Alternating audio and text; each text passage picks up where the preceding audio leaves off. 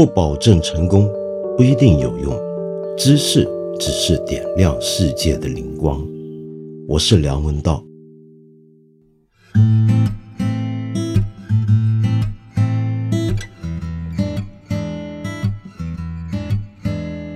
今天呢，让我继续跟你讨论一下过去一段时间朋友们给我的问题。一开头呢，还是先跟你聊一聊关于读书的事情。有这么一位朋友，他的名字叫 WPLSE，我不知道该怎么串起来发音，抱歉，我学问不好。你跟我说到啊，你看书很喜欢，总是沿着差不多一个方向或者一个类型，比如说历史和历史散文，可是其他领域不知道怎么样拓展开去，很想系统连接起来。你说之前我推荐过的观看之道，你很喜欢。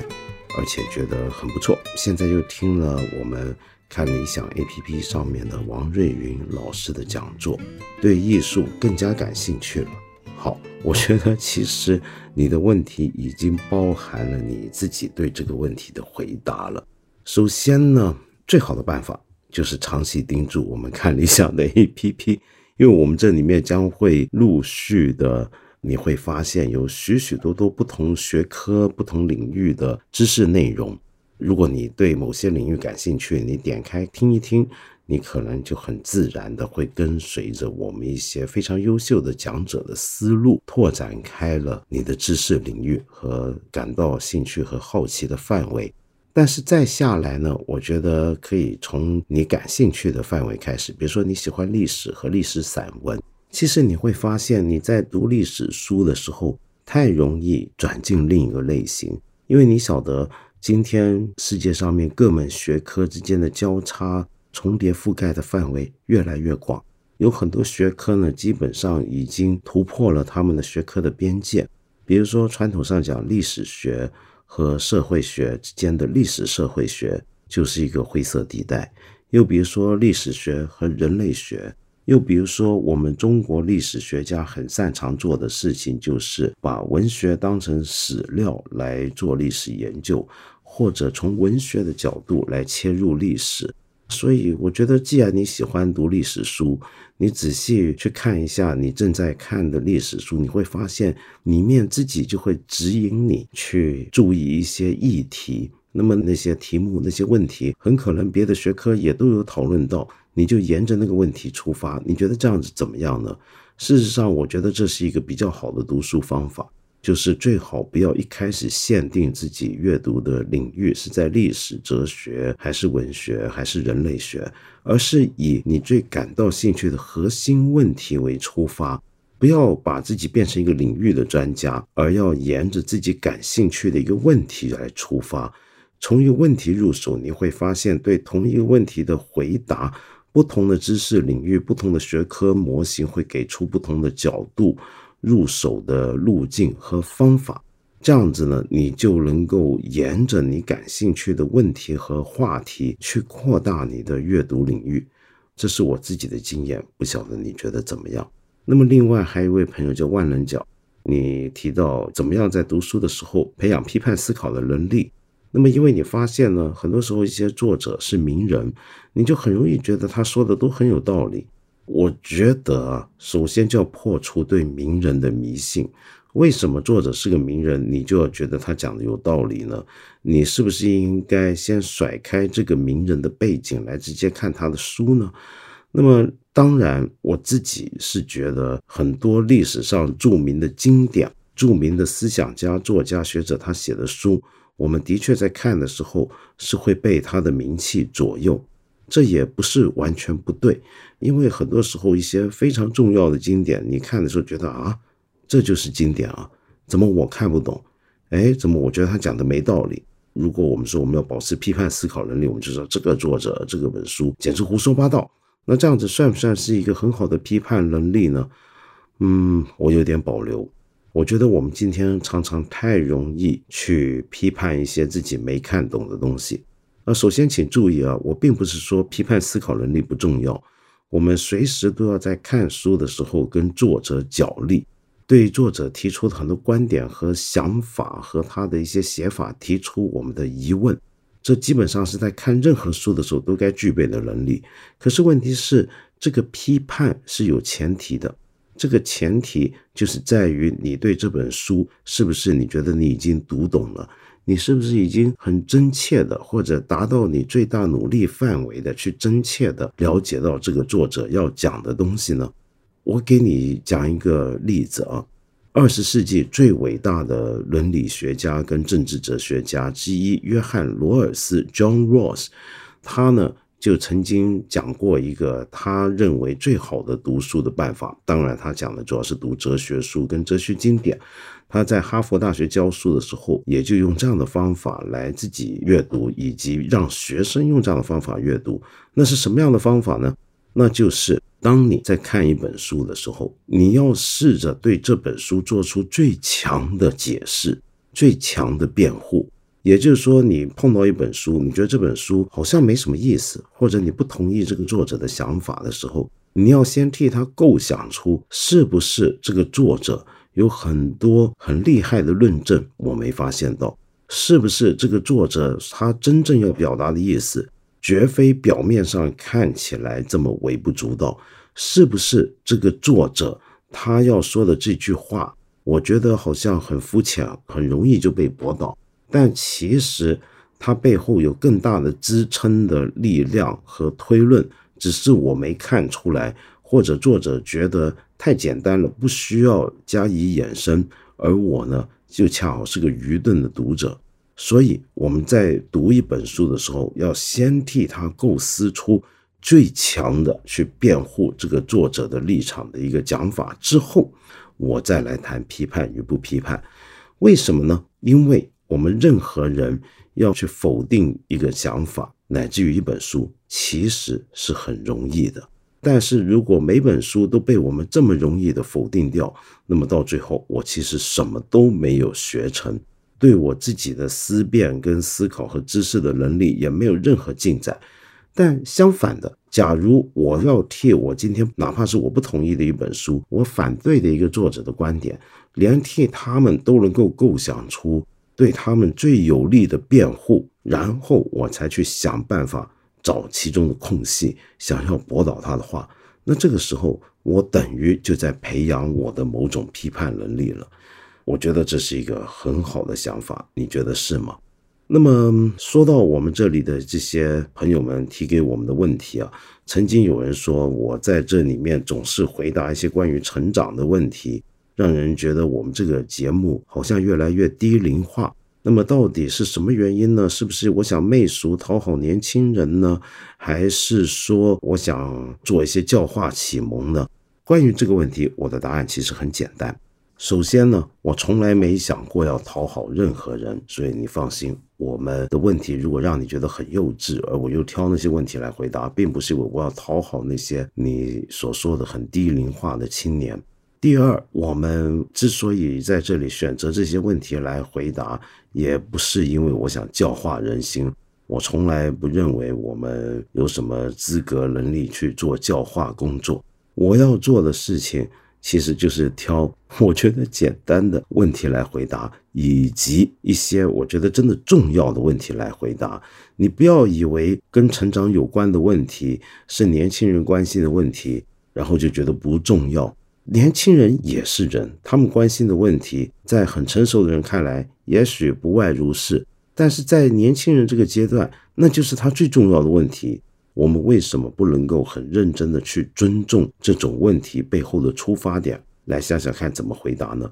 而且更重要的一点啊，就是有时候所谓的成长问题或者牵涉到人生的问题，它绝不是低龄化的年轻人才有的问题。我觉得中国让我特别感触很深的一点，就是我常在这个国家遇到很多人，其实年纪并不小。但是仍然会发生一些我曾经以为是只有年轻人才会有的问题，比如说我们有这么一位朋友叫阿丹，原来你刚刚年过半百，非常幸运的是作为一个小百姓，自我感觉基本的人生任务已经完成了，哇，好厉害啊！没有什么非要你完成的事情了，比如说孩子成年就业了，父母没有你，其他兄弟也能照顾，至于老公呢？没有你，你发现他另娶一个不难，嗯，就只是觉得活着没什么意思。表面上你很阳光，而且你很确定你不可能会自杀或者得抑郁症。那么，于是你想问，你这是什么问题？你看这个问题是一个年过半百的人提出的。为什么阿丹你会有这样的一个问题呢？你想想看，你人生之中所有人家人生旅途当中给你设定的目标。或者你从小到大，人家告诉你要完成的事情，你好像都已经完成了，就像你刚才所讲的那样子。那么接下来呢？那当然就是活着没什么意思了。为什么呢？因为目前为止，你的人生目标都是满足了人家给你设定的东西。那你给你自己什么目标呢？你自己觉得你的人生意义是什么呢？为什么你年过半百了还会困惑这个问题呢？那就是因为年轻的时候你可能没有空去想。或者年轻的时候你不觉得这是一个问题，终于等到现在，你发现问题来了。人生的目标、人生的意义，这个困扰绝不只是年轻人的困扰，在我们国家很多中年人甚至老年人的困扰。为什么呢？我常常觉得这是因为我们这个社会对于解答这类问题的资源是不够的。那么很多人会认为这跟宗教信仰有关，有的国家呢宗教信仰很盛，于是宗教能够解决这类问题，但我们没有。我觉得这种讲法呢，只能说是部分是对的，因为世界上还有很多国家、很多地方，它不一定每个人都信教，或者甚至宗教不是那么主流，但是他们好像这类问题发生的机会稍稍比我们少一点。为什么呢？我觉得只是因为我们过去几十年，我们是一个非常注重现实目标的一个文化，于是，在这些现实目标之后有什么呢？我们有时候就比较考虑的不周到，或者对这方面很现成的思想跟文化资源就不足了。你比如说，我们今天常常听到一个标语，叫我们人生要有信仰。可是问题是，我们想有信仰，但我们信仰什么呢？那也许我们可以说，我的信仰就是国家强大。OK，国家强大了，那跟我这个人的生命具体而言又有什么关系呢？所以说，这不是一个个别的问题，这还是一个集体的问题。而在这种社会上，给我们集体的目标，能够让我个人满意的一个人生，自己给自己的人生目标之间的这种差距，有时候是可以演变成矛盾的。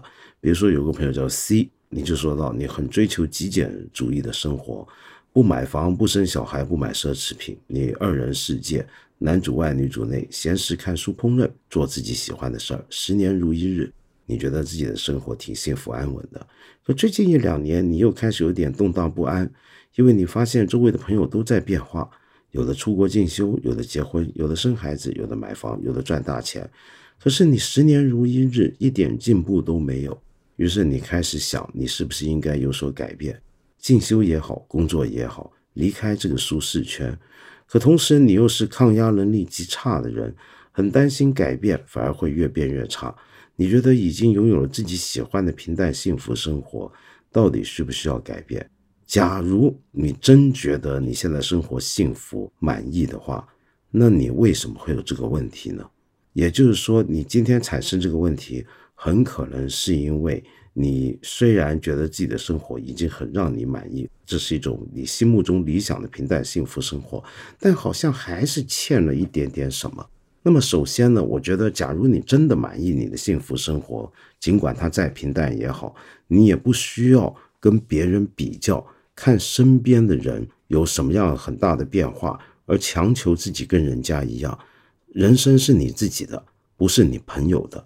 你没有必要拿你的人生去跟朋友的或者身边你看到这个社会上的人来比较，你要满足你自己的人生目标。那么，但是假如你觉得你不是因为想跟人比较才有这个问题，而是看到别的人引发出你对你自己生活的不满的话，你就要为自己负上责任，去追问自己，到底你心里面那个心痒难搔的东西是什么。当然了，有时候我们也许有很高的心智，但是事实上发现自己完成不了。你比如说 Math，你就问我通过读博士，你触到了自己潜力的天花板，觉得有种幻灭的感觉，所以你想问怎么样鼓励自己进一步精进？我很同情你的感受，因为我也有这种感受。我当年念研究生没有念完，理由就是我觉得我也碰到我的天花板了。我发现原来我不是自己原来想象中的做学问的那块料。我没有在我心目中做好学问所需要的很多的能力跟素质，比如说一种极端专注的注意力，一种非常自律的把自己捆绑在某个课题、某个领域上的能力。所以我觉得我也碰到我能力天花板。我发现我小时候一直想让自己成为一个学者，这种努力很可能是没有办法为自己带来任何理想的结果的。那怎么办？这就是你的现在的感觉，是不是？我猜是吧。好，那怎么样进一步精进呢？嗯，你当然可以进一步想要追求突破，但是有时候如果你真撞上墙了，碰到天花板了，也许该是时候提醒自己，这个精进的方向或许是要转到另一个方向，而不是原来自己以为的方向。我们人生总是有很多原来给自己的目标，发现自己完成不了，不是外力，只是因为自己不够而已。我常常讲一句话：我们人人都曾经想飞，最后都发现自己留在地上。所谓的成长，恐怕有时候很残酷的，就是认识到自己原来不会飞这一点，于是可以脚踏实地的去追求那些你觉得仍然值得追求。但是感觉到自己仍然有潜力往这个方向不断的往前进发的那种动力的事情了。我们八分这个节目每星期三、每星期五都会在看理想 APP 和看理想微信公众号同步更新，欢迎你给我留言，提出你的问题或者建议。我们今天就先聊到这里了。下期节目再接着谈。